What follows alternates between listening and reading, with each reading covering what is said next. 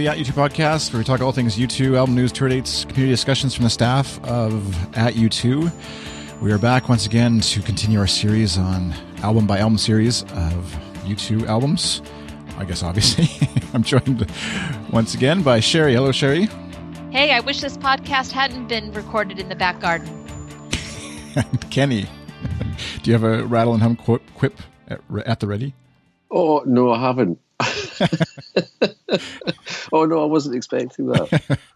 well, it's okay. We can almost. Uh, oh no, I can't. I'm not. I'm not prepared. There we are. Sort of a, a musical journey, really. I, I was going to say that. And I thought, oh no, I'm going to steal. I'm going to steal Larry's thunder. we can sub in some for you. Uh, Aaron Govern is back as well, or Ivan. Hi, hi everybody. How are you, Aaron? Now, I'm very good. Now, thinking what you're just saying there, perhaps what you can do for me is to make me look like Montgomery Clift, particularly as this is a podcast, nobody can see me. Have you got? Sometimes you drop references that are too obscure for me, even me, and uh... they're even obscure for me.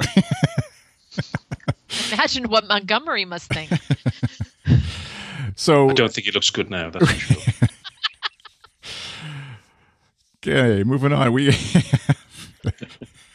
we're all a bit punchy this because be some of us show. were up a little late last night. That's okay. Yeah, and some of us are up late as it is right now. If uh, for Aaron and Kenny across the pond, but uh, we're all home, depending on when you're listening to this, actually, when it goes out live or, or, goes out to you in the podcast feed. We're recording it live. It's probably going to be released in a week or two. Who knows how this all schedule works. But uh, we are all back and safe and sound from the U240 weekends that happened what feels like a long time ago now, but it was actually only, as we record this, just under two weeks ago, I guess. Um, and so Sherry and myself were in Cleveland. Aaron and Kenny were in Dublin. I'd love to hear Kenny and Aaron just some thoughts on how Dublin went down and what what all what your experience was there celebrating U2's 40th. Kenny, you, you go first. Put you on the spot. Uh, oh, oh, crikey! I, I was going to say I'll start off with Guinness. um, no, do you know what? It was a fantastic weekend. Um, bumped into lots of uh, U2 fans from all over the world.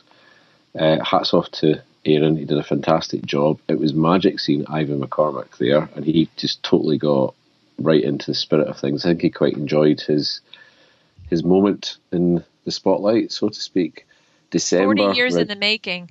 Yeah, I know, absolutely. But he was he was great, and he you know he just totally got into the the interview thing on stage. Um, and some great, great stories. And actually, everyone just stopped and listened, which was fantastic. Bearing in mind it was a kind of great wee venue, and you know, potentially quite chatty, but everyone listened in. Uh, and great bands. December were absolutely fantastic, so they were. Uh, a fantastic version of I Fall Down. Uh, I think it's it's splattered all over YouTube and whatever else, but if you haven't heard it, go and check it out. Really, really good. And then the Joshua Tree, my first time ever seeing a tribute band, and they were fantastic. So it was a great weekend all round, actually. So it was met lots of people that I've seen seen online or new online and all that kind of sort of stuff. Um, great buzz about the place, great badges. I don't know what else to say. It was fantastic. Oh, and the Guinness was quite good as well. I think you mentioned that already. no, yeah, what was that like? I guess you've you said this. I'm just curious because you you said this is your first time seeing a U2 cover band, and it is kind of a weird experience for for fans to sort of like see a band copying their favorite thing. Um, and some of us have had the opportunity to see that, you know, in multiple times maybe or whatever. But uh, being that this is your first time seeing it, what was it kind of like? Was it a bit odd to sort of? It, visually, obviously, it's a bit odd because you don't have Bono Edge, uh, Larry, and Adam right in front of you. Right. Um, uh, but you know, in terms of, I thought they sounded really good, and you know, pretty similar to the real thing. I mean, I probably shouldn't really say that, um, but you know, and and no, I, I, you know, really great sound. They were loud. Everyone got into it, so it was kind of quite surreal actually. But um, no, it just really worked. I, you know, yeah. I, would I rush back and see another tribute band? I'm not sure I would. I'm not. I haven't really thought about it, but um, it was uh, well, actually, we, we, we saw uh, there was a, another tribute band we happened to see in another venue, which were okay as well. So um, I, I, suppose I actually have seen two actually when it comes to think of it. But um, no, it was great. It was great. Um, very surreal, as you say, but actually probably less surreal because uh, Edge. I can't remember his real name. Actually, really sounded like Edge, so he did. yeah, it's like it's a little funny when you're saying it, referring to the the the person impersonating Edge or something. But uh, Aaron, you had a big hand, obviously, in organizing, and uh, kudos to you for putting in a ton of work, getting that all set up and organized, and keeping everybody on track and all that kind of stuff. At least from what we we observed across the pond, anyways. But how does it feel to be done now? And any sort of reflections on the weekend? Oh, it was, it was just superb. And myself and my family over on the Thursday, so we made a, a bit of a mini holiday. All my folk live in Dublin in any case.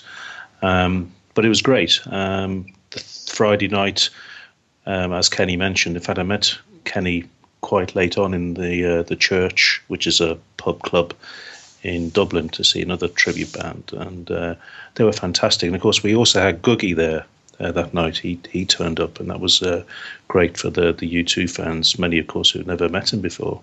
Quite a character, and um, yeah, that was great. And as I say, the, the whole thing worked very, very well. We had a very good venue um, in the Grand Social. The Joshua Tree, uh, absolutely ultra professional outfit. And I mean, it, it's a bit of an insult almost to call them a tribute band because they are as good as U2 in terms of musical capability and the renditions of some of the songs. In my bet, you know, my view, they were even better than the real thing. Excuse the pun.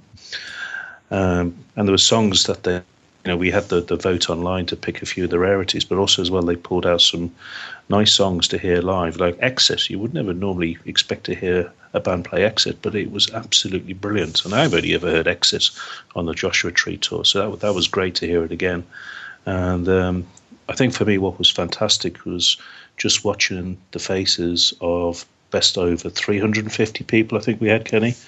Um, just watching the sheer unadulterous joy in their faces throughout the whole of the concert, it really actually felt like being at a U2 concert. And uh, as you know, big shout as well to December, who were mesmerising. Um, they were just absolutely superb, and I would recommend uh, everybody to go out and check them out. Buy their album; it's available on iTunes. Really are a superb band in their own right. And I say, Ivan McCormick, now our friend, um, he's he's he himself is also a very very good musician, and uh, wow, his stories were just brilliant. We had lunch with him earlier on the Saturday, and uh, just the stories about the music industry and you know the parallel careers of his own band with his brother Neil. As U2 got bigger and bigger, it was very funny to listen to him, and he's just naturally uh, a, a, a good, fun all round guy really, really good. But I say we were very pleased because I say it was um, very well received. We had people from I think it was 16 countries. We had people from Brazil, Australia. We had them from Canada, America, everywhere in in Europe you can name, and of course even Ireland. even Ireland, wow. Even Ireland. I'm curious. I'm curious now. Uh, you mentioned Canada. Who who came from Canada? But I don't expect you have kept a roster of nationalities and who came from where. Well, we, amongst others, we had Aaron Sams. Um, oh, right. From U2 Songs, ex yeah. U2 Wanderer. And uh, he had brought over a fair few people from uh, Canada. Well, not not him personally had brought them over. They they, they had got their own jet, flights yeah. and stayed in separate hotels, I yeah. believe. um, but no, he, there was a, there was a lot of people, and you know, a big shout out as well to U2 uh, Fan Tours, which is a page Facebook uh, group on uh, on Facebook, obviously. Uh, Phil Chambers, um, who lives in Nottingham in the UK, he had more or less brought over about 100 people. and then we had 160 odd people come from uh, United Kingdom, and he alone had brought over around 100, and that was great to see so many people. And uh, we had a lot of people who'd been on the U2 uh, INE live video in Paris. There's quite a few of the, the ladies who'd been up on stage, so they were there. So it was a good, all round nice. fun concert. Yeah, that's awesome. And the amazing thing is, is, is that is that event sold out in like less than a week, didn't it? When it, tickets first oh, went it, on sale. It, I, th- I think we did it in four days, and you know there was at one point in time we were thinking, crikey, should we move it up to 500, 600, 700? and I think we could have sold it out. But it, that's what made it extra special. I think was the fact that everybody knew it was a very hard concert to get in. We had a lot of people gate crashing on the night as well, um, trying to get in, trying to buy tickets. Um, so they were they were a bit like gold dust. In the end. So that was a good vibe on the night. It really helped. Nice. Yeah, it's awesome. And and over here on the other side of the pond, we had uh, obviously the the Cleveland, I was going to say Cleveland contingent, but obviously folks from around the world came to Cleveland as well to the Rock and Roll Hall of Fame to help celebrate as well the U2 40th weekend. Uh, if you are listening to the podcast, episode number 40 was the conversation we recorded from Cleveland with Dave Fanning. So by now you've probably heard that, but uh, that was, I don't know, Sheriff, a brief recap of any other like there's lots of stuff there obviously just sort of uh, to, that was awesome to see meeting the folks for me anyways meeting a lot of folks for the first time meeting lots of you listeners out there for the first time uh, and um, having that opportunity to see see folks in person like the folks from the uh, the U2 project obviously lots of folks from the U2 team uh, Kelly Eddington's uh, artwork that she's done seeing that it's one thing to see it on the on the web but seeing it in person and seeing just the the detail and how good the photos, the, the artwork looks, uh, was awesome. And of course, chatting with Dave Fanning was great. Um, yeah. Any, anything else, Sherry, from your side of things?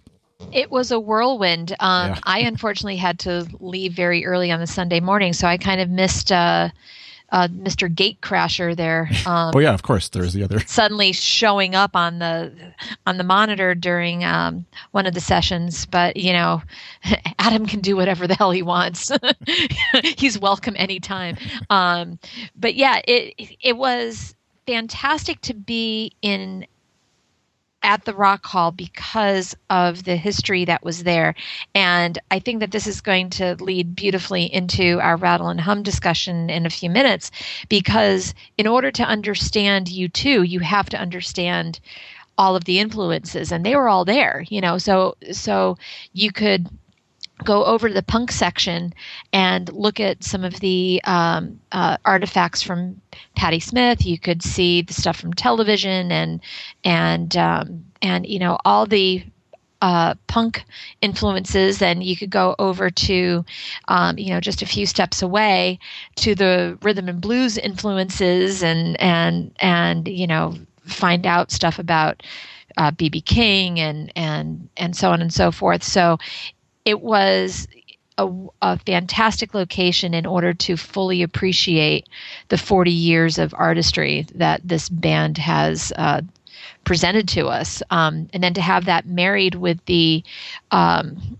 with the uh, uh, rock uh, power politics um, uh, exhibit that they had there um, about the, um, uh, the political protest and how music has has been at at the heart of that for over 60 years and the amount of um, of influence that a band like U2 has had over the span of four decades and continues to um, you know that that was a nice uh, addition to the whole weekend. Um, we had hundreds of people come out. It was fantastic to uh, um, see everybody, and I was so grateful for the people like Fabiano who who yeah. came to Cleveland, and and we we had people come in from from all over uh, North America, South America. I think we had um, a couple from. Um, uh, Australia. We certainly had a few from um, Ireland and from England in as well. Uh, it it was just a fantastic weekend. But I do have to say, having a sidebar conversation with Dave Fanning, who believes that uh, our work on at U2 is a paid profession, and having to tell him no, we do it uh, out of love in a volunteer way. We don't get paid for what we do. We just do it out of passion for the band, the fans, and and the and the message. And to have them go, well, bloody hell. yes, that's how we feel too, Dave. yeah, that's I don't know what uh, Aaron and Kenny you guys experienced, but there I, I overheard and had conversations with a few different folks, just like sort of amazed that uh, finding out that it wasn't this isn't like a paid gig. And even friends back home who saw me going to cleveland thinking wow that's great. You got podcasting. You're you're being paid to go to cleveland to interview you know these U2 people or whatever. And like no no this is just for fun. This is out of pocket. This is not a yeah. So not that we don't uh, say that uh, because we're you know worried that you're thinking anything other than that of, about us but just because folks sometimes wonder and think that we're getting a lot of money out of this or something like that. But it's it is all in fun, and even the thing with Adam Clayton, uh, like many folks sort of expressed surprise and wonder that that happened, and and we were as surprised and in wonder as well. It was obviously uh, I w- I didn't get to be there, and uh, like Sherry said, she wasn't there, so it's not something we knew about even beforehand because um, I was sitting in the airport and saw a notification that this was happening and going down. So there's lots of folks who were uh, out of the loop, and by necessity, obviously, and uh, I guess, and so uh, just it was great though to have that, and we will be posting. We've we've got video from the Rock Hall, we've got audio that'll probably be put into a podcast episodes to be heard.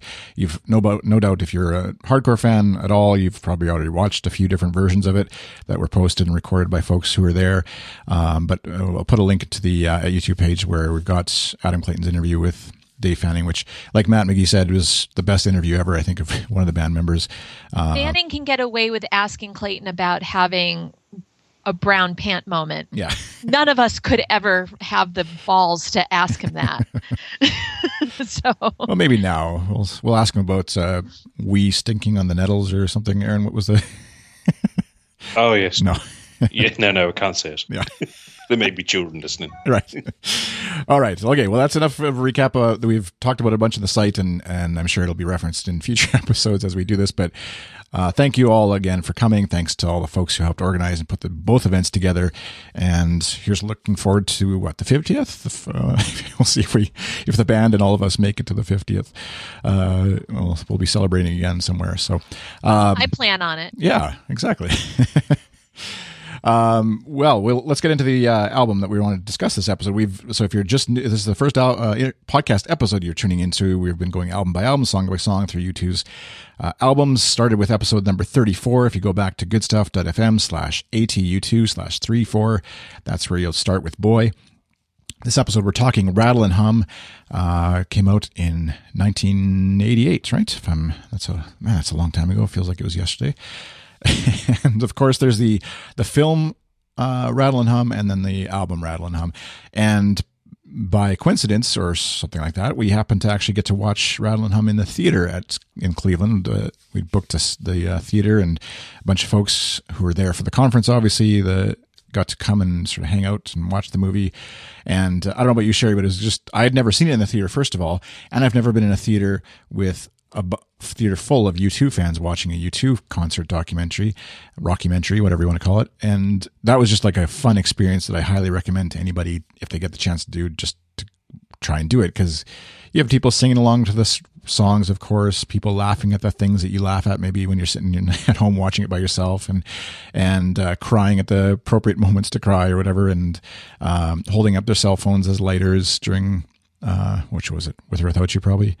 Um, anyways, just a fun, fun experience that kind of like leads us nicely into this discussion of Rattle and Hum. But we'll be focusing mainly on the album and less on the movie. But it's worth a rewatch if it has been a while, like it had been for me.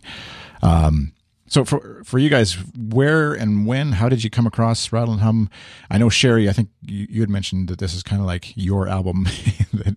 so we'll save you for the last. Maybe we'll go Kenny. What what do you remember of hearing Rattle and Hum when it came out, or what um, even just before it came out? What, what was sort of the word on on your um, Yeah, I, I, obviously this was kind of like we'd moved on from Joshua Tree, and this was kind of obviously them capturing that kind of phase.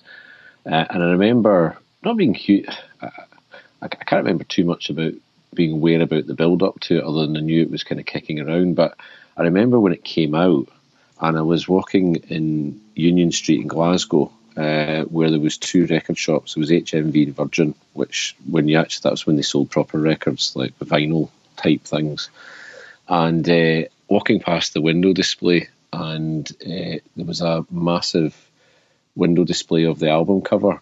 Um, and that's the one thing I always remember about this album was was that um, was seeing because I think it's a fantastic album cover. I love the the kind of whole spotlight thing because Bono did that quite a lot during the early days as well. We used to pick up the spotlight and shine it across the crowd, and I always thought it was really quite effective. Um, so, so, so, yeah, it was part of that kind of you know next phase of Joshua Tree. I remember scratching my head thinking, "Wow, they've gone on to doing a movie here. Um, this feels like really huge," and I probably wasn't quite quite sure about that.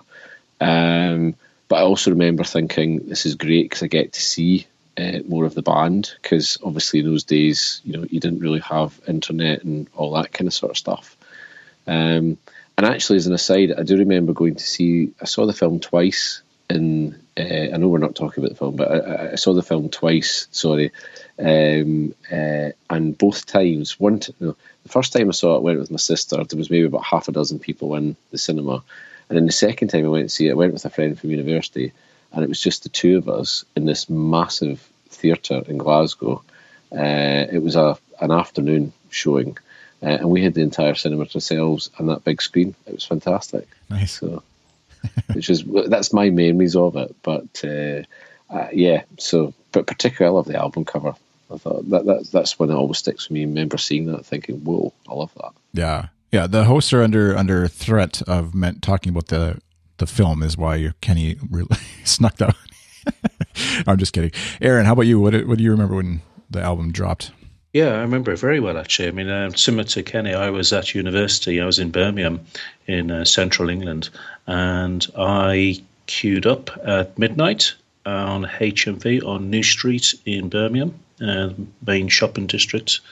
And it was the first album by U2 that really had a worldwide almost multimedia style release. I mean, obviously, I, know, I realise we're not talking about the film, but the film did come out several weeks afterwards. It's about two and a half, three weeks afterwards.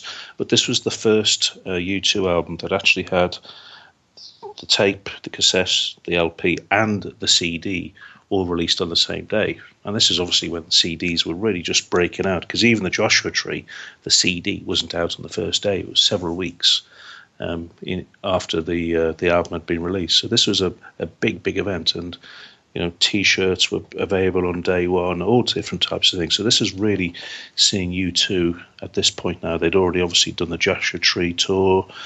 They'd already now become a massive in America, massive worldwide. They're on the front cover of Time magazine and they were now in a different place. They were stars.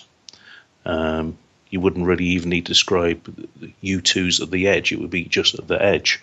You would need the bit of the U2 there, and you know they were now so so big that they had become real rock stars. But the thing about this album that's quite different to every other album they've done is, of course, we've got this mixture of live recordings, covers, and new songs.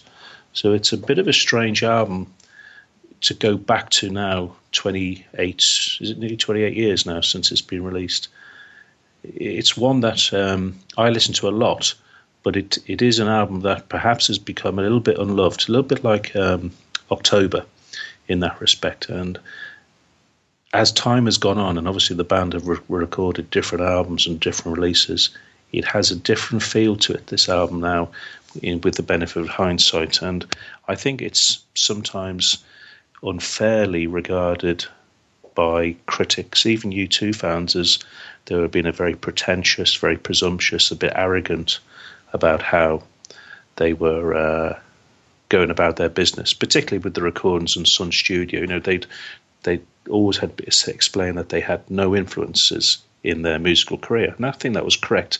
And then there was this homage to the uh, to to you know to the days of rock and roll when they go back to the Sun Studios. So I hmm. think there was a little bit of a, a backfire uh, and a bit of a media backlash at that point.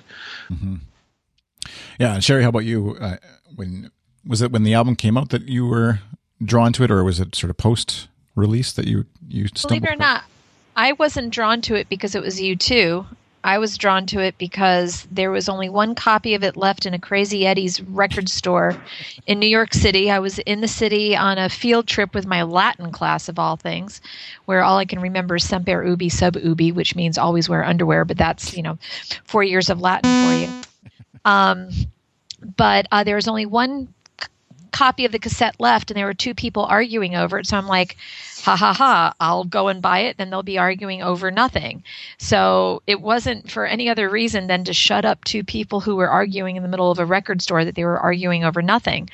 And then um, I decided, well, what the heck? I've got a three and a half hour long bus ride back to home. Um, I'll listen to it and I was immediately um, suckered in. It was it was like a um, a hit of some narcotic, and I was hooked from the very beginning.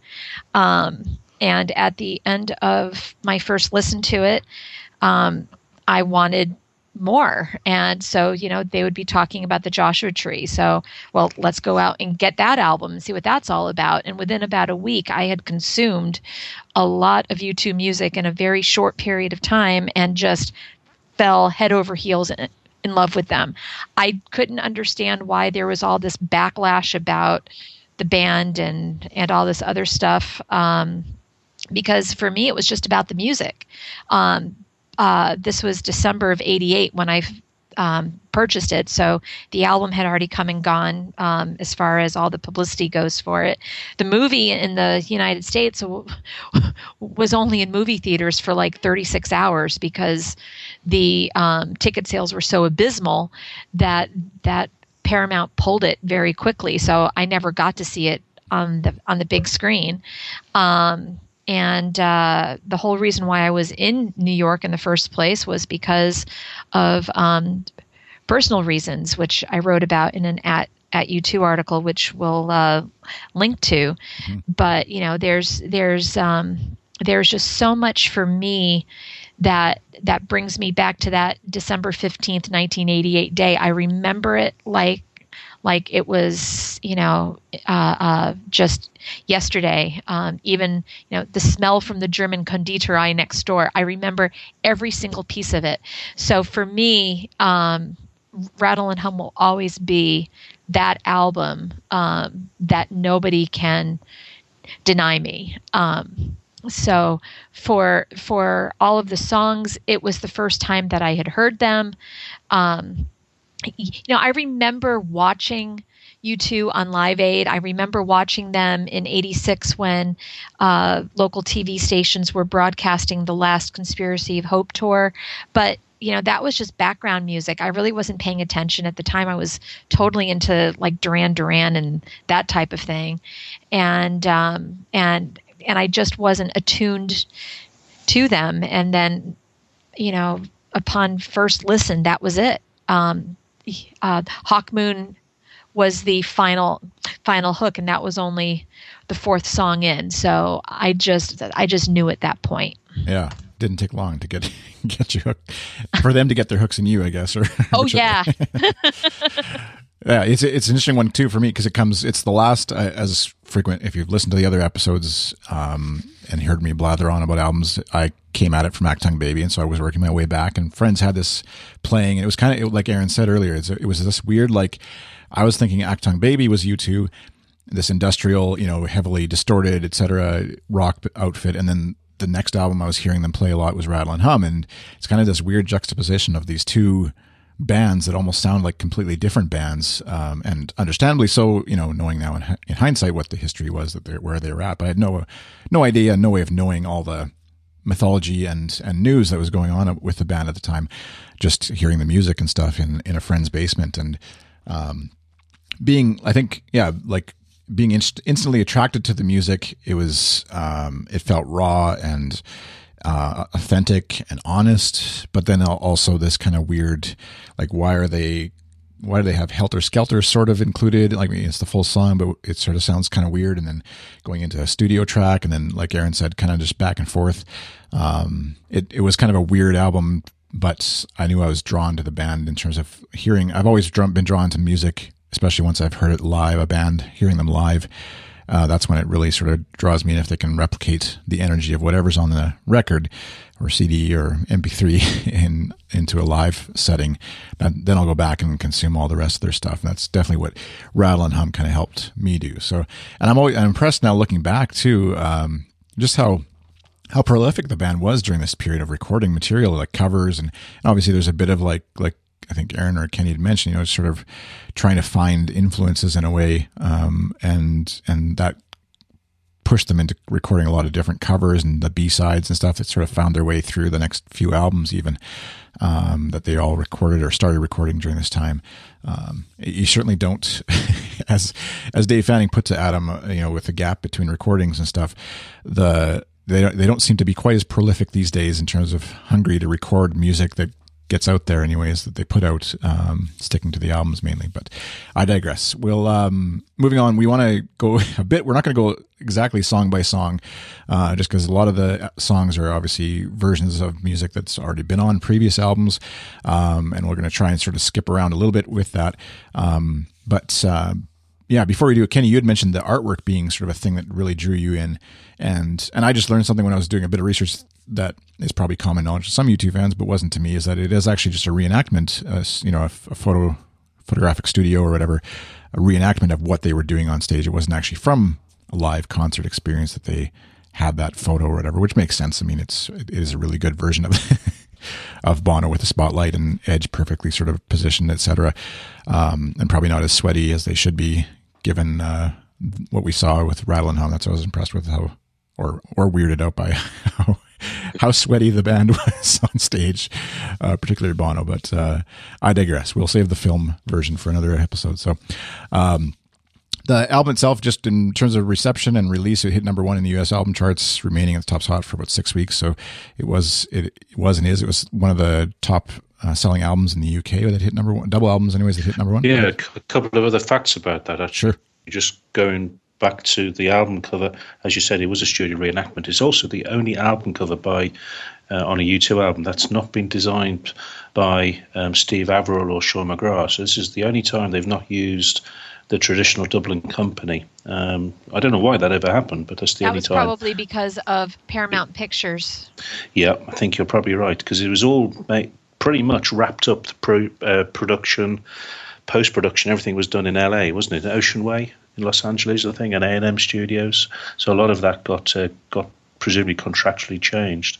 And as you say, the album sold fantastically. I mean, it did 14 million worldwide. In the UK, it held the record for the fastest selling album for several years. I think it was Oasis, and Be Here Now was the next uh, was the you know the next album that uh, held that record. So they held that record for a long, long time um, in terms of fastest selling album. So lots of things about Rattle Hum that were unique for U2 at one point in time. You know. Uh, hmm. Yeah, much like you said, Aaron, it's kind of a bit of a, a an album of contradictions in a way where it's it was it has been and was kind of derided a bit as like this pompous, you know, arrogant kind of thing for them to put out. But then obviously the fans loved the music and it sold really well. But it's this weird kind of collection of music to put together and doesn't strike you in now in hindsight as with looking at their whole catalog is it a bit of an oddball in terms of them putting this out at the time and stuff like that. But yeah. Well, well, whatever whatever we say about Rattle and Hum, and even non U2 fans, the one thing that's great about Rattle and Hum, without it, Achtung Baby wouldn't have happened. Yeah, it's very likely true. Like they wouldn't have been in that place where they felt like they needed to. Uh, I won't try and do my Irish accent, but go back and dream it all up again, as they say. So, Yep. uh, moving on to uh, to the song. So we, uh, I'm trying to think the best way to do this without uh, t- being here for three hours. Uh, not that that would be a terrible thing, but uh, supper and bedtime does mean we need to do a little bit of uh, trimming. But um, we'll I'll play a little bit of each song as we go through, just so that people have a reference point for where we are, because I know that helps me anyways with with uh, these kind of discussions. But uh, the album opens obviously with Helter Skelter.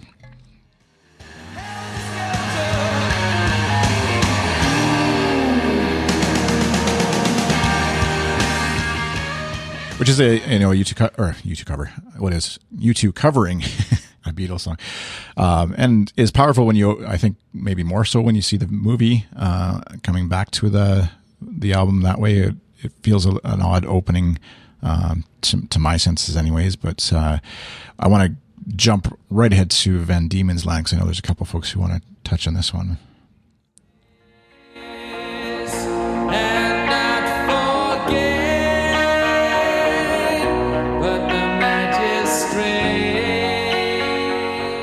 And I, in listening to it again, I feel like it's one of the more beautiful U2 songs actually on, that they've ever recorded. But I know Aaron, you had a some comment on it you wanted to make. Yeah, Van Diemen's Land. I mean, to say it's really just Edge and his guitar. Um, it's written by Edge, I think, alone. And uh, I say it's a beautiful lyric. And, you know, I remember going to see U2 on the Lovetown tour. No, okay, that was virtually 15 months after the album came out. But uh, Edge played that song that night. I think on every night, if I remember right. And it's not very often you get to see um, Edge just sing on his own, um, just with his own accompaniment. But it is a beautiful, beautiful song, and isn't it written about a Fenian poet, if I remember right. I haven't got the liner notes in front of me, um, but I'm sure it's Yeah, John could something. it. I can't remember who it is now. Hold on, I have the album behind me. John I sh- Boyle, John Boyle O'Reilly, I think it. That's the fella. Yeah, He- he's an he- Irish uh, yeah, he was deported. poet. He was deported to Australia because of his poetry. Hmm, a rebel. Yeah, it wasn't very good, is what where isn't there Bono quote from that? Uh, and Sherry, you had a did you have a story about this too? Yeah, um, uh, I was at the uh, the Zoo TV show in Boston on St. Patrick's Day, um, and got to be there for the uh, first ever U.S. performance of of the song live. Um, and and it came as a complete shock because obviously nobody was expecting it. Um, but to be in Boston with so many Irish uh, immigrants, um, having you know on St. Patrick's Day, having Edge perform it, and knowing what the history was, um, th- there really wasn't a dry eye in the house um, um, while Edge was over on the B stage. Nice. Yeah, it, it would be a very. I, I I can't see them pulling it out again. Who knows? That they never say never, obviously, but it's one of those rarities now to have have be sung. So, um, next track is uh, "Desire."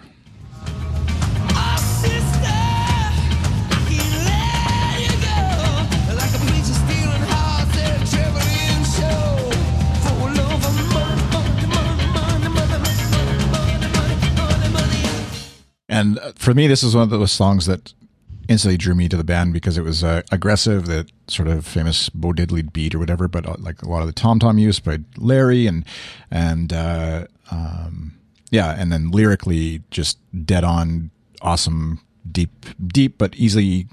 Uh, easily, uh, what's the word I'm looking for? Attainable, catchy lyrics uh, that sort of drew you in, and uh, definitely um, one of those songs that drew me to the band musically as well as lyrically. Um, and obviously, it has been used right up to this day. You know, as recent as whatever it was a few weeks ago when they used it to point out some issues with Donald Trump, maybe. But um, how about anybody Lest else? we forget, lest we The forget also- candidate. the candidate, unless we forget also a great Bono solo on the harmonica at the end. right. yeah, which would be the first. Was that the first? Yeah, pu- public anyways recorded harmonica solo of, and last maybe by Bono. Kenny, did you have something else for Desire that you were? Yeah, no, I mean, uh, there's two things that always draw me. I mean, I, I, I think it's a great song, and I remember hearing it for the first time, um, and it was kind of different, even actually if you want from the, the whole kind of Joshua Tree bit. I love the bit at the beginning when he goes, yeah, and then it kind of just sucks you into the rest of the song. So that's always a wee bit of a standout moment for me, which is really quite sad. But the other big kind of shout out, I think, on this, uh, and I'm going back to album covers or going to covers, um, is the actual cover of the single for Desire, which is a picture of Larry drumming. Um, and I think it's one of the most coolest um, covers that they've ever done. Yeah, I remember. that, Um, yeah. Uh, and they just kind of caught it. It's kind of black and white as that whole kind of gig was. Um, uh, but you know, I, I just think it looks really cool. Um, Yeah, I remember playing the hmm. Hollywood remix of this tons in my basement. Just like I'm sure my parents got sick of me playing it over and over. And then also the B side on one of the singles, anyways, was that Hallelujah, Here She Comes. yeah, And learning that on guitar because it was that's what it was. I always turn to rattle and hum. A guitar nerd moment here, but just because it's such a good one. If you have an acoustic guitar, U2 songs aren't all there's like I'll say this with it, but anyways, they're not. There's not a ton of them that are, are accessible on a, on acoustic unless you sort of rework them or whatever. But whereas uh, Rattle and Hum is full of acoustic songs that are easy just to bash out on an acoustic if that's all you have, and you're not sitting there with your delay pedal and your effects rack to play along with Edge, as, as the case may be. So As a sophomore in high school, I had to look up what voodoo economics was thanks to the Desire 12 inch single. There you go. Yeah, right. Night Voodoo economic. Yeah, that's right. I forgot about that. There, it's But a, learning a economics. great, a great song, a great single, and three minutes of pure joy again by U2. yeah. One of the great three-minute singles they've done. All right, Hawkmoon next.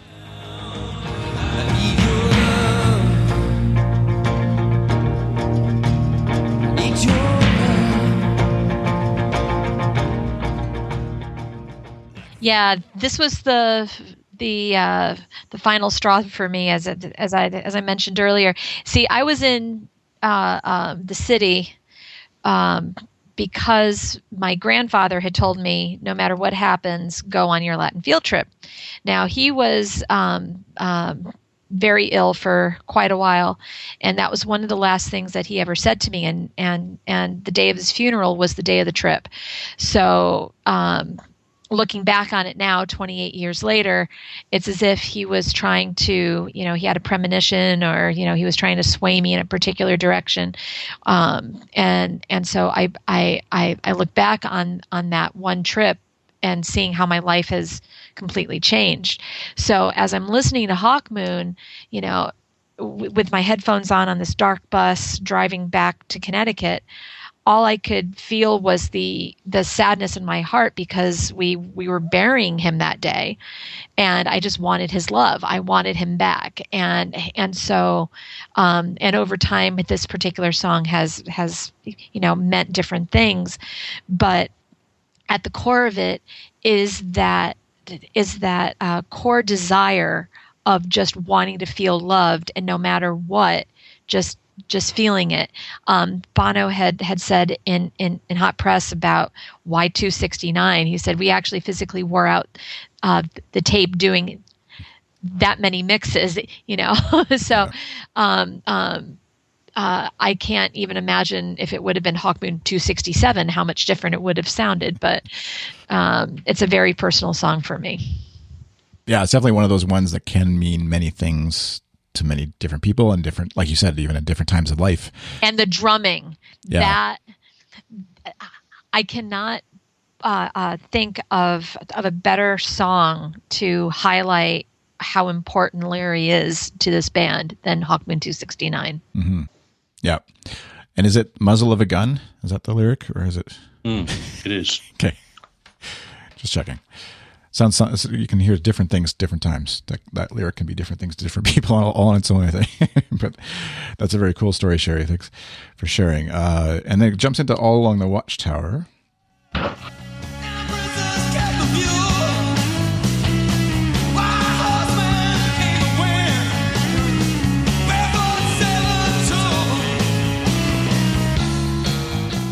which is to me is always a funny one that again that they include it because that you can I don't know the the band goes at it hardcore and they definitely perform the song with a lot of enthusiasm not necessarily the most um the most the best example of uh, a good U2 cover I guess in terms of musicianship but they definitely go at it and go fierce with it it's from the San Francisco concert that they did uh, obviously live um Yeah, Embarcadero Plaza. B- b- Yeah. But wasn't it also included because of the of the um, ode to um, Bob Dylan, and then Dylan ends up later on the album as well? Yeah, it seems like that would be a, a good connection. And then like uh, Hendrix is on it in terms of the Star Spangled Banner, and this is he famously sort of made the song even more famous uh, with his cover of it. Right. Um, so it's a cover of a cover. yeah, so which and then the you know in the movie obviously we the we'll sidetrack a little bit, but they're sort of learning the song as they go out on stage. So commend the And by the way, the movie is off because he did not spray rock and roll stops the traffic during uh, along the watchtower. Right. It's because that was actually during Pride or something, right? I think is is what the yeah. So they they took some creative license with uh, the arrangement of things. That's that's never happened before with a YouTube video. Oh, never. Uh, and then we'll go into uh, or goes into I still haven't found what I'm looking for.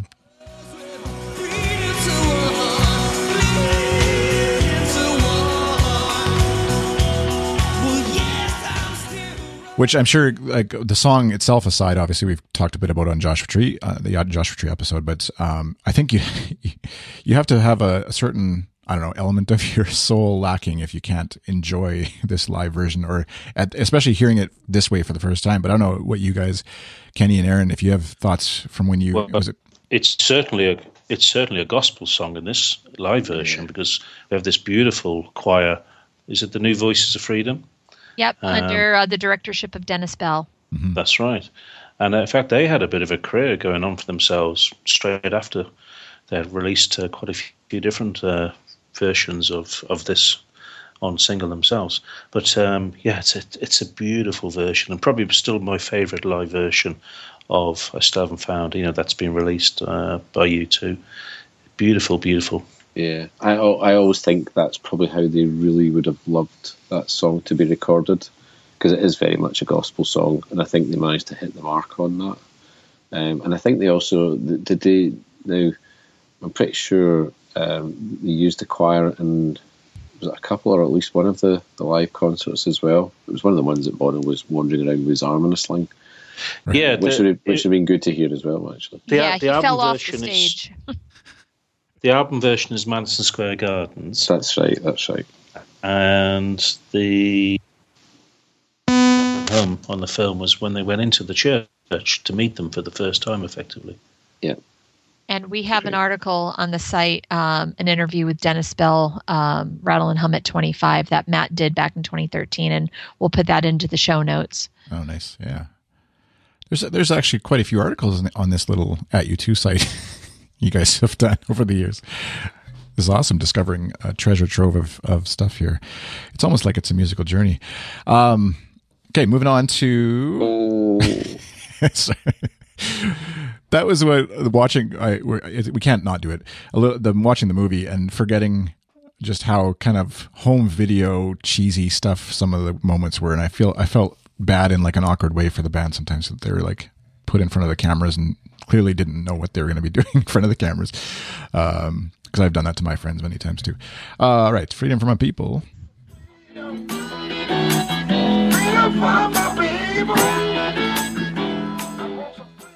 apparently I did a really short clip of that one, I guess. But it was what this hearing this one on the on the album was just kind of like I, I don't know what you guys pictured when you heard it.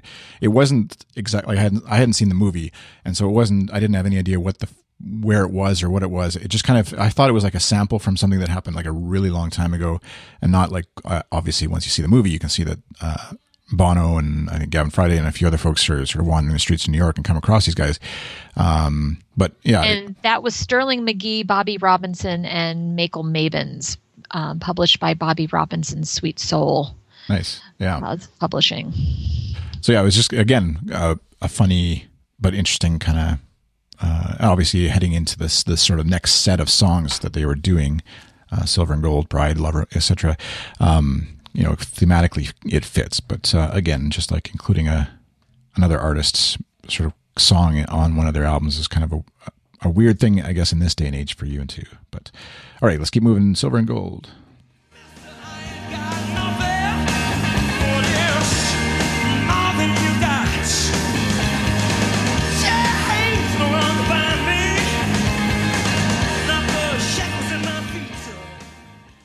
All right. Anybody have some? Uh, my only comment on this one.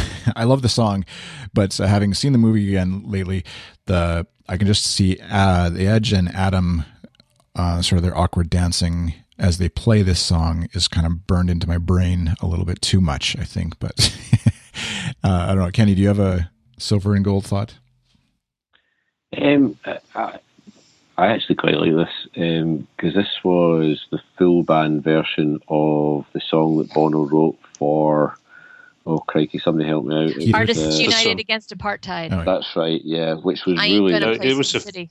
That's right. That's and right. it was a it was effectively really a hidden track, wasn't it, on the uh, Sun City Yeah. album? It wasn't even listed, so right at the end. It was the one they Yeah. did with um, Was it Ron Wood. Oh, sorry, Bono did, I should say, not U2. Bono did with Ron Bono. Wood and Oh, Ron Keith Wood. Richard. Yeah, Yeah, and it was yeah, and it was really rough and ready when he recorded it, which um, Mm.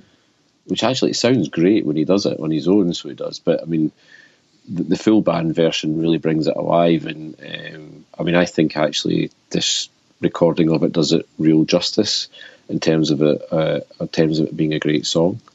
Um, but I, I do like the Bono kind of version of it. But there's there's something just well, it's the same, isn't it? When you bring the four of them together and they kind of play music, it kind of makes things happen. And I think this is a kind of really good example of it. They do so. So I think it really does it justice. It really makes the, the song come alive.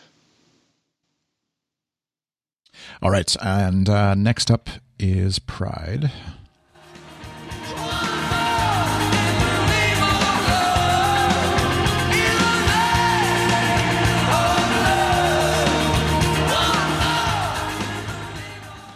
I know why I don't like Pride Live. You figured it out. because I was weaned on the Rattle and Hum version, which has got a much faster tempo and it's much more upbeat. And when they play it, it's been at a slower tempo and in a different key, and it never sounds the same. Yeah, which is actually like uh, it may sound silly that to like as if you're being really picky, but it often is uh, just like a subtle change in key and or tempo that can completely change a song. Which is again going back to uh when a band decides to record a song and they do set a tempo or they set a key for a song. You know, you can freely move it up or down key or tempo, but it, it does affect the energy and the vibe of the song to butcher that phrase, but um, I can I can totally agree with you, and especially again, like seeing the concert video. Um, yeah, there there is just a feels like a bit more energy in the song that isn't there the same way, or or I've just heard it tons. I guess is another way of looking at it for myself, but that's a good good observation for sure. So. Um, And I also like how they, um, um, in the olden days, with an A side, B side, C side, and D side, with this particular um, release, Pride ended the first side of of the um, um, of of the cassette. So when when you flip it over to the next side, you've got what uh, one, two, three, four, five, six new songs all in an order. So so it's like Pride is the is the last of all the you know the greatest hits types of um, um, live versions uh, until you get towards the end of side two or side D or whatever format you're listening to it on. Yeah, which is a thing that you don't have to think about as much anymore, but uh, definitely would have been part of the process, intentionality of, of song placement on the album for sure. Ta- talking of which, it's it's. Have you ever done the thing where? I mean, I, I confess to doing this, where you would have the CD and you'd put it on cassette, but take the live tracks out. You ever listen to Rattle and Hum like that? It sounds strange. It doesn't. It doesn't flow. Interesting. I, don't, I can't Geez, say I've I've ever tried never done that. yeah, I have. I have. to make a It doesn't playlist work. now of that. Yeah. Yeah, of course you could easily do it with Spotify. Yeah. Yeah. Yeah, definitely. That's that's cool. That's a good idea. But obviously, you're saying it, it's not worth doing. So maybe we will. Well, uh, it doesn't. It just doesn't work. All right, let's work. keep keep it moving. Angel of Harlem.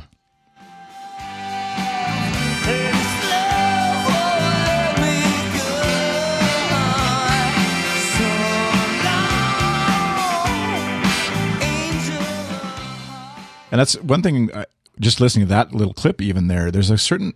I, I noticed this when we. I think I remember saying to to Sula or something. The when we were watching the film, that there's a certain Bono voice that he doesn't really do anymore, and there's kind of that that voice in that song almost as that version of his voice or that those notes or whatever that he's hitting is something that isn't there as much anymore in his current sort of repertoire. It's different, you know. His voice is aged, obviously, just like he has.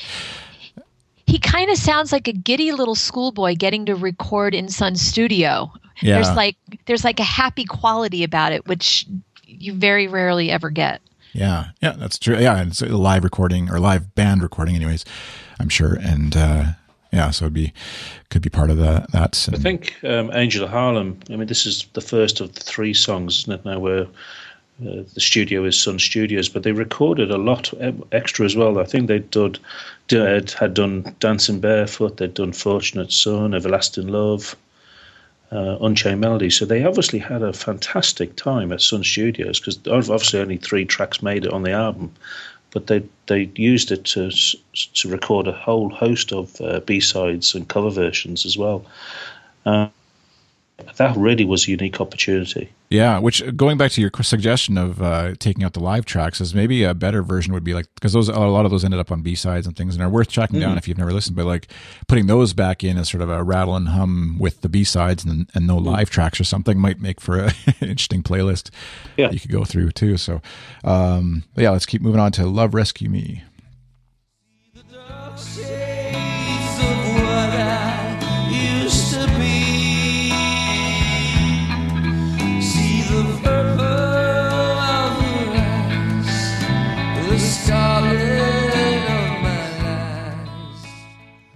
Which is the one of the tracks that it features obviously another artist. Bob Dylan is in the background there playing and sort of mumbling along a little bit, I think. Uh, but Sherry, you want to get a comment on this one?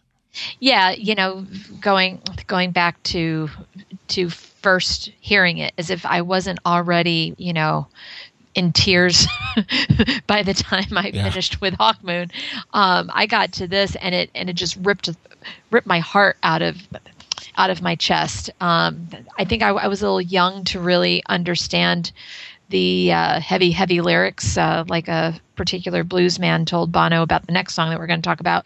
But I, I liked the the back and forth between um, what Dylan sang and what Bono sang, and and um, um, it it's a song that has grown on me over over time. Um, I really appreciated the version that the band did during the Smile Jamaica benefit um, uh, in 1988 with um, I think it was Ziggy Marley. Um, but this is a, a a song that needs to come back into the set list. No, no. All I was going to say was I think it's an interesting song, and so I, I would agree it should come back into the set list. Uh, and I think for me, um, and and I- know we all joke about the musical journey thing, yeah, uh, but that's exactly what this album's about. And actually, you know, it's a wee bit like the, the, Joshua Tree uh, set lists were a bit like that. They were a wee bit kind of all over the place. There's a mixture of cover versions in there, and because Bono goes goes kind of country on this one, um, for me, it just kind of sums up the fact that we're just trying a bit of everything out. Um, and I think that was lost in quite a lot of people, either in terms of the movie or perhaps even the record itself. Um, but for me, this is the one that always just kind of reminds me of why that album is that album. If that makes, I don't know if that makes any sense, but that, that apart from it's a great song, yeah, and Bob Dylan's on it. But um, I do, I just think it kind of sums up what the album's all about. And it's got a lovely gentle intro and a lovely gentle outro. And in between, you've got this soaring Bono vocal. Yeah. It's, again, another great song. And I love the way you just described that. It is U2 doing country. But you're bound to when you've got Bob Dylan in the corner of the studio. Who wouldn't? But it's also a song that never made it in the film. That's true. Yeah, that's what I remember watching Yeah, it again this time. Is why if you have Bob Dylan there somewhere, you'd think they'd put him on film, and maybe there was I don't know, would it be a rights thing or I, I don't know, or just they didn't have the cameras there that day for some reason, or but on the on the album you know this is buried as a as a uh, um, as a track to begin with. But i would have thought if you've got an album and it's a double album of 17 songs uh, promoting a movie all those songs should be in the movie in the same way as as just about all the songs in the movie should be on the album and and that's not the case. Yeah. so so th- that really struck me why wasn't this in the movie? I think Sherry, perhaps what happened, Dylan set definitely wouldn't have been in Sun Studio. So I think I think this is the probably the one track which is probably a bit of bit of liberty. I'm not so sure they definitely did record this in Sun Studio. yeah I think it's they they the credit has been Sun Studio, but logically Dylan Yeah. would have been in LA or somewhere else like that. Yeah, and the and the other one that didn't make it in was God Part Two. Uh, yeah, that's right. Yeah, yeah. Yeah, it's a bit of a weird on the promotional side. Uh, I, I would imagine I can't imagine what's or I would let me say that again. I can't imagine what some of the discussions were between the movie folks and the music folks trying to figure out, you know, what what's going to go on where and why, and U2's reasoning for not and wanting certain things and all that kind of stuff. So someday we'll read the uh, behind the scenes expose when when Edge decides to write it down or something. all right, when love comes to town.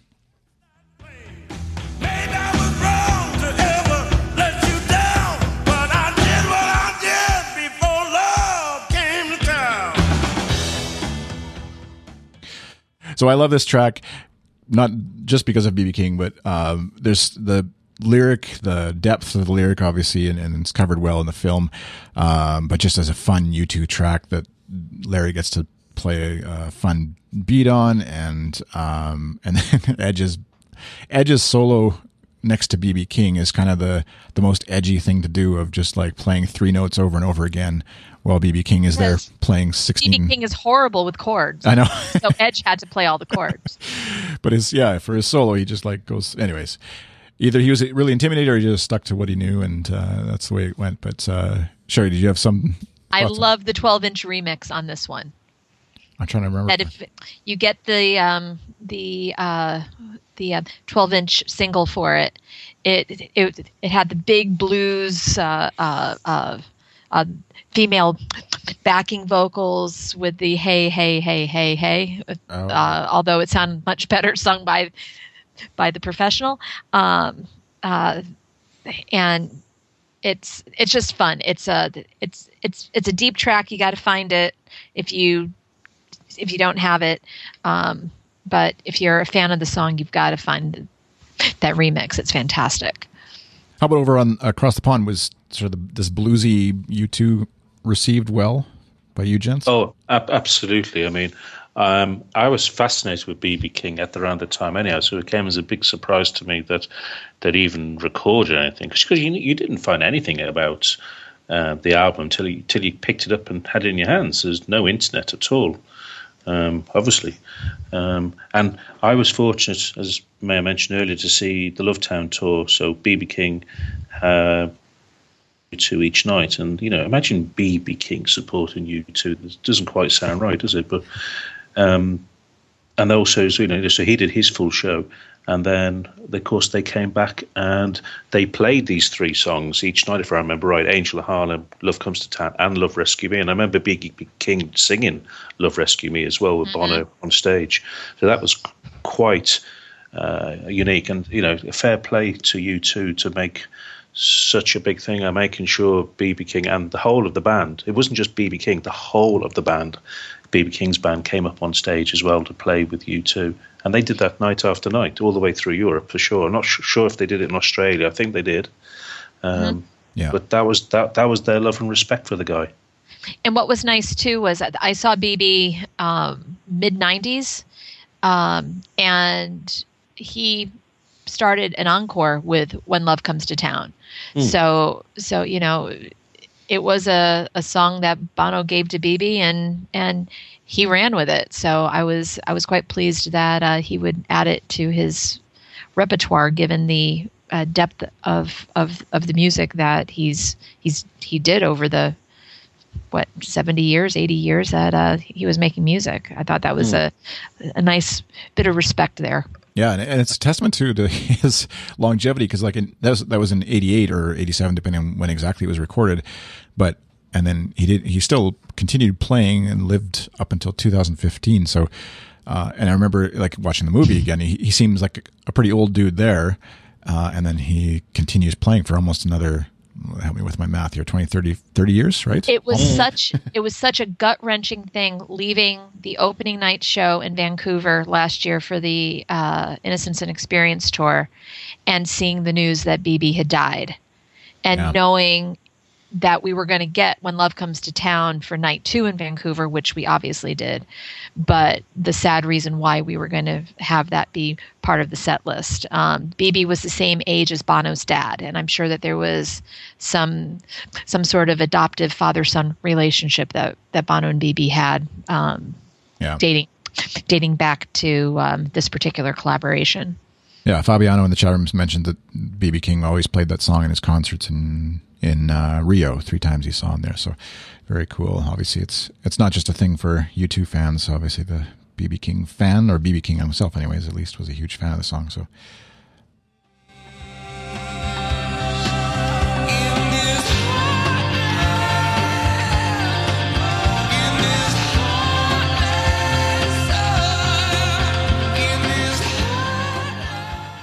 I have to imagine this Heartland is one of those songs that for people who don't like U2 or Bono, it's like one of those over emotive kind of songs they point to, or at least would have, you know, back in the day, anyways, as a song they didn't necessarily like. But I find it. I love the song. It's it's one I can. It's like a empty, sparse kind of song, but then has this great Bono vocal on it. Um, how what do you guys think of the of Heartland? Where does it register with you guys? it's one of these ones that falls. Um, I think it's a bit of a fan favourite. I think actually it's a wee bit like Acrobat. It's kind of one of those ones that you hear people saying, "Oh, I'd love to either hear that." Um, I love it. Um, I think it's so atmospheric. Um, I don't know if it's a hangover. I can't remember if it was a hangover from. I think previous it's a recordings. Joshua. I think it's a Is it Joshua. Joshua or is it Tree Is it? Yeah. Aren't the And, uh, credits to uh, Lanois and Lillywhite? Uh, not Lillywhite, Eno. It's certainly think so. Lanois anyway. Yeah, I just and, and the, the the lyrics are fantastic. Yeah, Mississippi in the cotton wool heat. Um, oh, just yeah, it's magic, absolute magic. But I'm pretty sure it is one of those kind of ones that you know, whenever the you ever see fan polls kicking around about. you know, Ironic you mentioned that. In a 2014 Rolling Stone poll, it, it ranked number six on their readers' poll of the top 10 best U2 deep cuts. ah, right. Yeah, I'm looking at the same article. The same- so it's definitely uh, definitely a, a, a song that's uh, it's. But it's funny that uh, the poll is a little suspect that "Bad" is the number one deep cut when it, I mean it's played fairly regularly. But but anyways, that's not ours to bicker with, I guess. But It feels like to me it's been recorded in the swamp. That's what I love about it. So you can definitely tell it Lanois's been at it. I was I wasn't sure if you were going to say that was, that was a good thing or not. But there, No, I I wasn't just sure wanted- what you were going to say there either. I just want to know what Edge found over over the lift there, Edge. they never answered that in the movie. yeah, True. Oh yeah. one hidden. Uh, yeah, Uh, wait for the DVD extras of or the not DVD. What am I saying? Blu-ray something extras, whatever. Whenever they release Found the your 50. lyrics to October, Bono. All right, next up is God Part Two.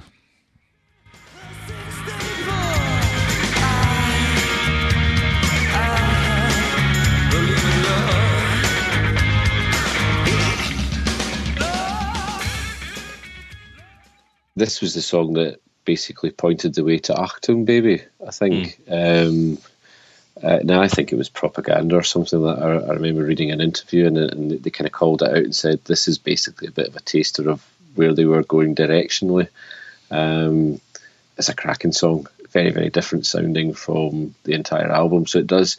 Uh, we talked about the fact it didn't make it into the movie. It does kind of sit there a wee bit like a sore thumb because the rest of it's all kind of reflective of musical heritage, whereas I suppose this song kind of I don't know maybe maybe I'm I suppose it is a more industrial, which is where they were kind of going, you know. But uh, I suppose it was new in terms of concept, or certainly my concept of what music was all about. Um, I think it's a great track, and uh, I never got to see it live. I know Aaron did, and he'll probably talk about that. But it sounded great, fantastic.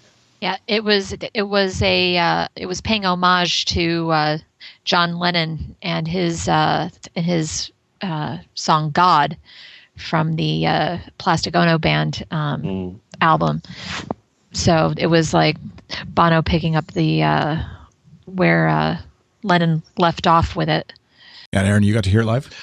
Yes, I did. Yeah, I mean, I, I- I still say this is my easily my favourite song on Rattle and Hum, and one of my very favourite U2 songs. It's an an absolute hidden gem, I think. And like Sherry says, you know, I just love the aspect of it being God Part Two. As say, if you ever heard listen to God by John Lennon, I don't believe in Zimmerman, I don't believe in Beatles. You know, it's great uh, lyrics by Lennon, and you know we have here now. I don't believe in Goldman. Goldman being American uh, biographer of many different uh, books by usually dead uh, musical artists such as Lennon and Elvis, I believe, and um, the you know the whole the whole song is just such a departure from the rest of Rattle and Hum. It's a real dark sound, and um, definitely it's almost as if it was recorded and on the wrong album. You know, it should have been perhaps on that Achtung Baby. It is that Yeah. that different. Um, the rest of Rattle and Hum is very much a homage, very much more blues, country, folk type of songs all together. They fit in well. Not that this sits like a sore thumb or anything, but um, it it it's to me it, it fits on the album very very well. Um, yeah, going back to it to it being one of my favourite live songs because I always remember um, Boxing Day 1989 and the anticipation of U2 coming up on stage at the Point Theatre, which is tiny then. It was only it wasn't an arena; it was just a small theatre with four thousand people, and the lights went down, and you just heard this big thumping bass drum of Larry's and straight into the song. And Bono was menacing that night, and this this song was just fantastic, and. Uh, that that's my everlasting memory of you t- U2 that night was watching Bono on the riser, jumping up on the drums and just great. Yeah, it definitely has that uh, live, uh, like especially as an opening track, which you wouldn't necessarily have thought of it as being, but I can totally see that like uh, theatrically or whatever. It's a a great one to play off of. It sounds to me like not to go too long on God Part Two, but like it's a bit you guys mentioned sort of the way forward to Achtung, but it also maybe this is why it's it wasn't kept around or whatever. But it has a bit to me. It's always had a bit of an '80s vibe, sort of pop rock vibe to it with the the process sort of dance almost drums. But I know it does kind of mix in with Achtung where they were headed there too. So Mm. it's interesting. Oh, we, we we haven't mentioned tonight actually as well. You know, Jimmy. Uh, I always say Iovine, but it's not as is Jimmy Jovine. Is that how you say it? And no, how do I you pronounce it? Is it Iovine or Yeah. I don't know. I've always pronounced yeah. it that way.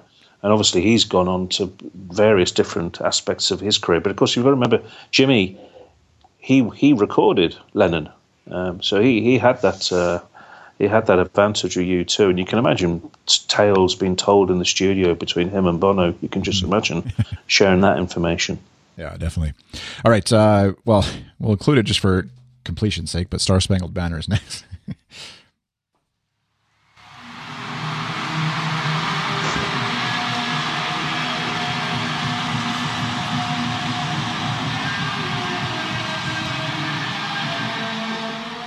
Which, of course, leads us right into uh, Bullet the Blue Sky. Comes a rattling hum. Jacob wrestled the angel, and the angel was overcome. Your planet demons. Which again, we've we did discuss Joshua Tree. It's worth mentioning, of course, uh, a really good live version of the song includes uh, obviously a, a fairly, I was going to say good. I don't know if good is the right word, but a good Bono rant um, directed at the events of the day, bombings in Northern Ireland in Ireland uh, at the time. Um, but uh, yeah, it was again hearing a live version of a track like this that you would have heard on Joshua Tree. Uh, I don't know for Kenny or Aaron. Um, what was the the your sort of impression of it, and is there like the politics of it was, uh, I guess, timely discussion relative to what U2's been doing now again in politics, or, and you sort of hear people saying like, why doesn't YouTube just stick to music? They shouldn't be involved in politics or whatever. But um, in the in the day when you sort of back in the day when you remember hearing this track for the first time and, and the references to what was going on, um, how was that received, and and what, what did you think back then, Kenny? if you Um, remember. I know. I was going to say, do, do I remember? I, I think at that that stage, I was still just so blown away by the sound of the song. But um, I mean, the linkages obviously with the political aspect of it, and it's and it's evolved so much over the years. Um in fact, actually, I saw Matt tweeting about it um, from the show that we're not supposed to mention because that's in a couple of weeks' time. Um, but um, you know, just how they've kind of evolved that song and how they use that song um, is actually really, really quite powerful. And I think it's actually the structure of the song, the drums, the wail of the guitar, kind of fits in with that kind of whole protest piece. I think, though, my recollection of the time was just simply being quite still uh, engrossed in how that song sounds. Um, you know, it sounds fantastic on the Joshua Tree album itself, which we talked about before. Uh, and then this was it kind of breaking out into that kind of live arena. Um, and it's another one that you you know it it kind of cranks up a notch or two or three, um, and uh, just sounds even more powerful than the album version, which I think is really hard because I think the album version is pretty pretty bang on. So you know, I'm not sure I'm necessarily right to comment in terms of how I felt about it politically at the time, but certainly uh, music musically I was just engrossed by it at the time, and I thought it was a great version. Yeah, it is one of those songs that morphs and changes to fit the political climate of the day, and and musically, I think uh, it's worth mentioning too. Just with this being the live version of it, that um, it is it would be just be a fun song that allows them to sort of flex, I guess, the song or grow and shrink it as they need to, and and you know, just Larry and Adam can keep keep the rhythm going for as long as they need to for whatever rant Bono needs to insert. Um, and Edge is just it's just a you know a, a wide open low E string kind of rock song that he can just riff on for a while if he needs to and things like that. So um, yeah, it's a it's a fun one and and looking back on all the different versions of it, of course, it's kind of fun to hear one of the original live versions of it at, at the time. So I think it's certainly the definitive live version. I mean, the, this has been released a number of li- times live on various B sides, and obviously we've got live fan club albums or whatever. But I think this is the definitive live version. oh, I don't know about that, Aaron. I I debate that with you, but I'm just kidding. it's it's the version that had the least amount of visuals to support the message that the song was trying to uh, uh, convey. So Yeah, for me, sure. Rattle and Hum, it's The the, spotlight. purest version Yeah. of this song. It's just about the music. Once you break it into the Zoo TV tour, and I think my dog agrees with me. Once you um, uh, break it into the Zoo TV tour with the visuals, and then and then as the song is morphed over time, it is linked to the visuals more than it is to the music. Yeah, that could be true for certain. I know for me it was the uh, the B side to uh, "Stay," which is a weird comparing, but Yeah. during the Zoo TV tour, uh, Zooropa, I guess tour, um, that really sort of stuck with me. But again, that's sort of being my era for U2, or whatever is kind of when I locked in with them and. Um, but no, I think each time when they sort of reinvent the song slightly or change it up a little bit or whatever, I I love it again even more. And it's not one, um, you know, comparing it to Pride that gets played a lot, obviously live. That one stays more or less the same. They don't mess with it. They don't change the structure a bit. They don't. The style stays the same. All that kind of stuff. Um, other than like we said, maybe changing the key and tempo. Um, you just ramp up the anger portion of it. yeah, exactly. but visually, it's definitely been one they've had a lot more fun with too. So, um, all right, we're almost at the end. The credits are rolling on the film, and we get to hear "All I Want Is You."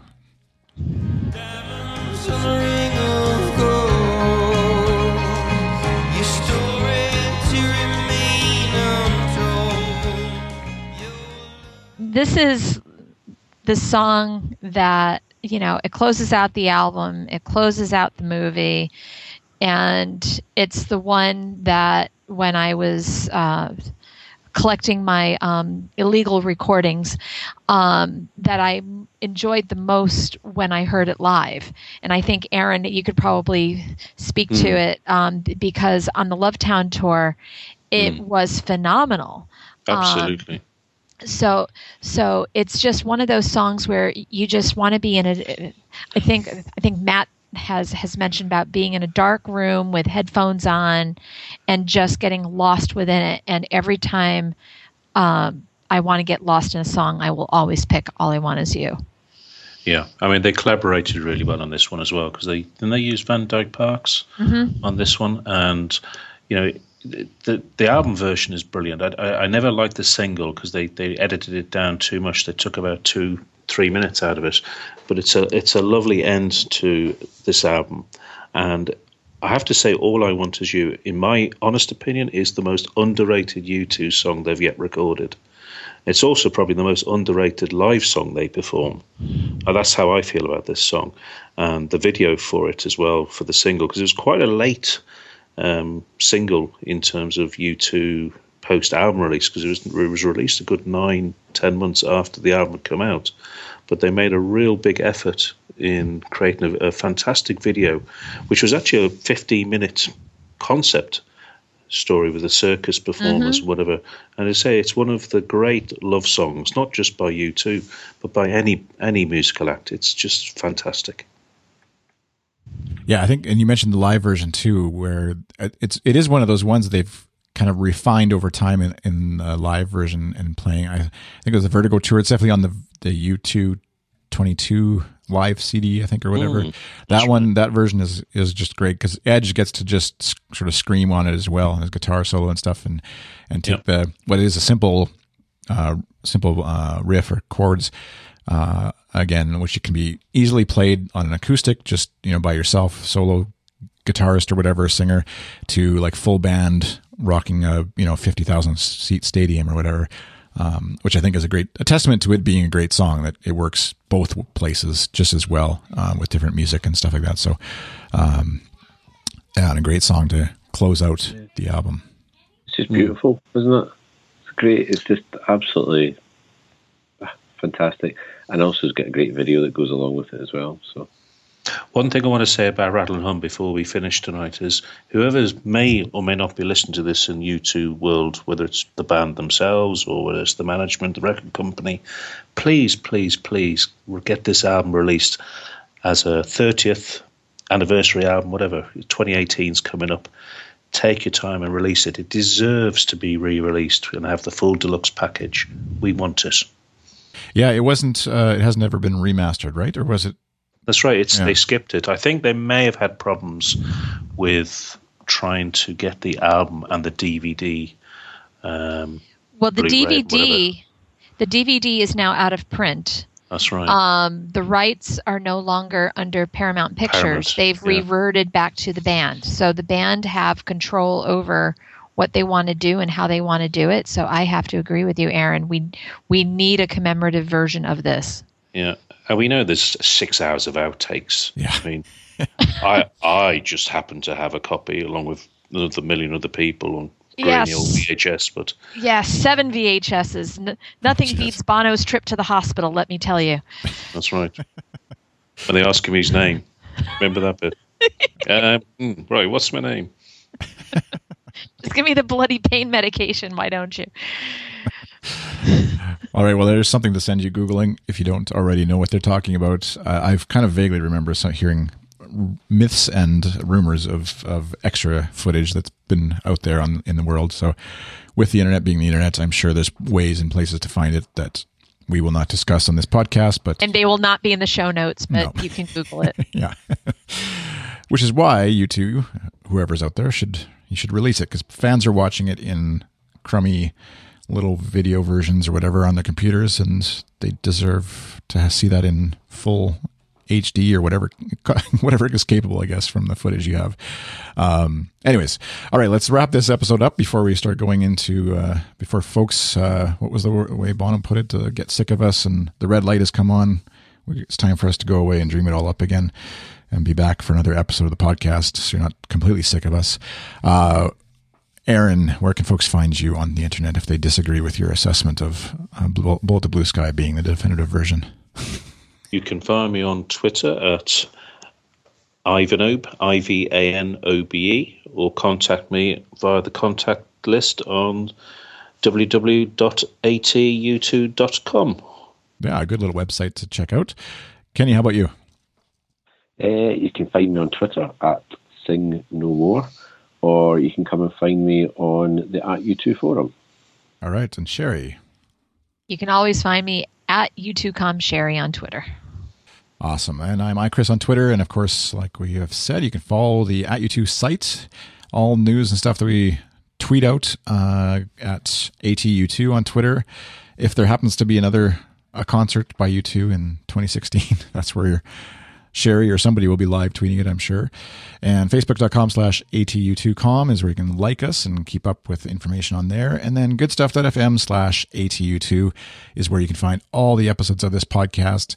Find the link to subscribe in iTunes if you do that. Um, we haven't asked for it in a while, actually, but if you feel so inclined, leaving a rating and or review in iTunes is an awesome way to let folks know about the podcast. It's kind of how Apple and iTunes uh, rate or find popular podcasts. So you can leave us a rating or review, uh, and uh, that'd be awesome and help the word get out about the podcast.